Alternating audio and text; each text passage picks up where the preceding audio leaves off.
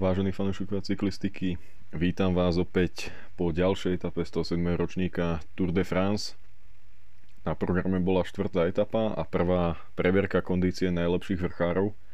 Bola šanca, že dneska môže uspieť aj únik, do ktorého sa hneď v úvode dostali Nils Polit, Chris Neylands, obaja z Israel Startup Nation. Ďalej Týž Benot zo Sunwebu, Matthew Bourgeois z Total Direct Energy, Quentin Paše z BNB Hotels Vital Concept a hlavne Alexis Villermos, ktorý je solidným vrchárom z týmu Až Duzar a pred etapou strácal na žltého ale Filipa len 3 minúty 53 sekúnd, čo znamenalo, že Dekénik nemohol dať až taký priestor úniku. Od úvodných kilometrov mal všetko pod kontrolou tento belgický tím držal únik na dištanc a bolo jasné, že dnes uvidíme v prvý raz súboj o etapový Vavrín, najväčšie SA Tour de France. Ako prvá bola na programe šprinterská prémia, kde najviac bodov zobral práve čelný únik. V pelotóne išiel ostro po bodoch tým Total Direct Energy pre Nikolu Bonifácia, rovnako aj Dekeny Quickstep a napokon Sam Bennett završil tímovú robotu a vďaka tomu, že pobral z toho pelotónu najviac bodov, vyrovnal v súťaži o zelený dres Petra Sagana. Obaja majú po 83 bodov, tretí Kristof má 80 bodov na svojom konte. Ale zajtra bude opäť v zelenom Peter Sagan, pretože je jasne vyššie v celkovom poradí. Ďalej Quentin Paše zbieral body na vrchárskych prémiách, tých nižších kategórií a viac menej to bola nuda a ticho pred búrkou, pred tým úplným koncom.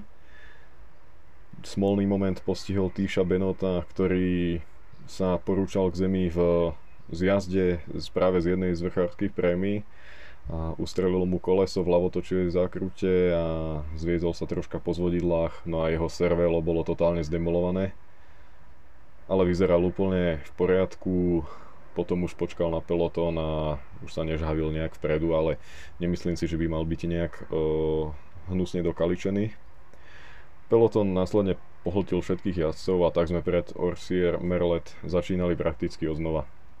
A vpredu sa už nenachádzalo množstvo jazdcov, vypadlo odtiaľ veľa šprinterov, klasikárov, ale držal sa tam veľmi statočne Greg Van Avermaet, a tak sme boli zvedaví, či to dokáže tento belgický olimpijský víťaz z Ria dotiahnuť do úspešného konca.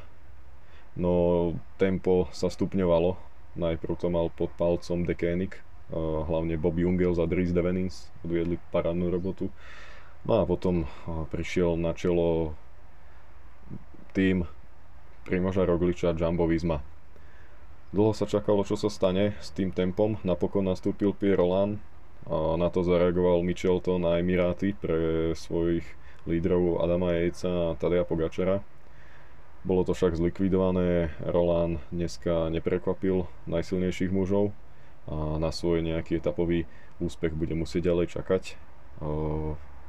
Ako som spomínal, Jumbo Visma bolo na čele skupiny, Fault Fan Art odviedol fantastickú robotu a v mojich očiach dneska práve on rozhodol svojim výkonom celé preteky. Ukázal, že ja som, ktorého nemá na tejto túr vo svojom týme Niginy, len práve Jumbo Visma.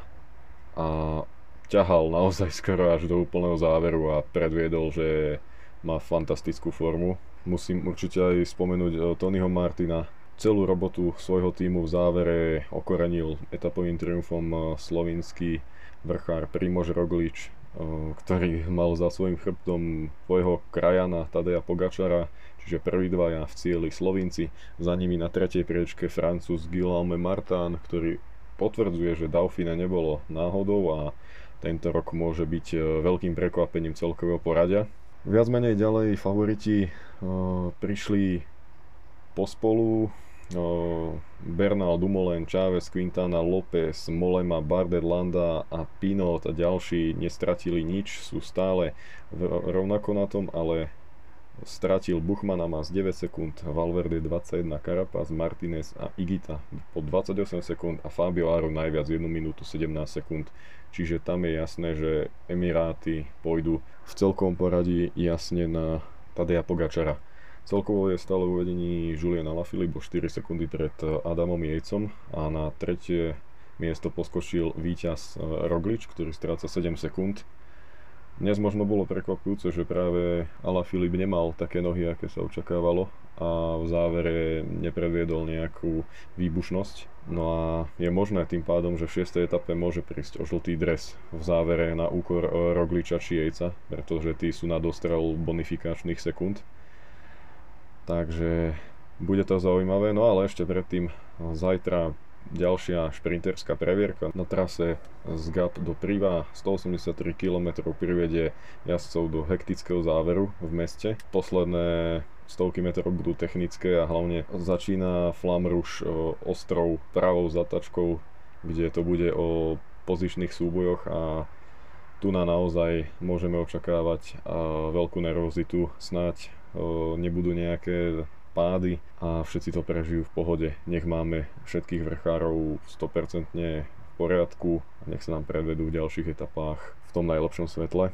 Takže dnešná etapa patrila Primožovi Rogličovi, ktorý tak možno presvedčil, že potom Dauphine je síce možno dotlčený, ale dnes bol jasne najrychlejší a najsilnejší, takže verme, Primož bude pokračovať v týchto výkonoch a bude robiť tur zaujímavou. Myslím, že sa máme na čo tešiť. Dneska to bolo takým predkrmom pred tými ďalšími etapami, hlavne Pyreneami a Alpami. Zajtrajšia šprinterská koncovka znova prehovorí celkom razantne do súboja o zelený dres. Následne šiesta etapa by mala patriť buď úniku alebo opäť najlepším vrchárom. O tom už ale viac zajtra po 5. etape, v ktorej môžeme čakať opäť predu Kaleba Juvena, Sama Beneta, hádam konečne aj Eliu Vivianiho a ďalších rýchlikov tohto ročného 107. ročníka Tour de France. Ja vám ďakujem za pozornosť aj dnes a môžete sa tešiť už čoskoro na veľmi zaujímavý špeciálny podcast počas Tour de France so zaujímavým hostom.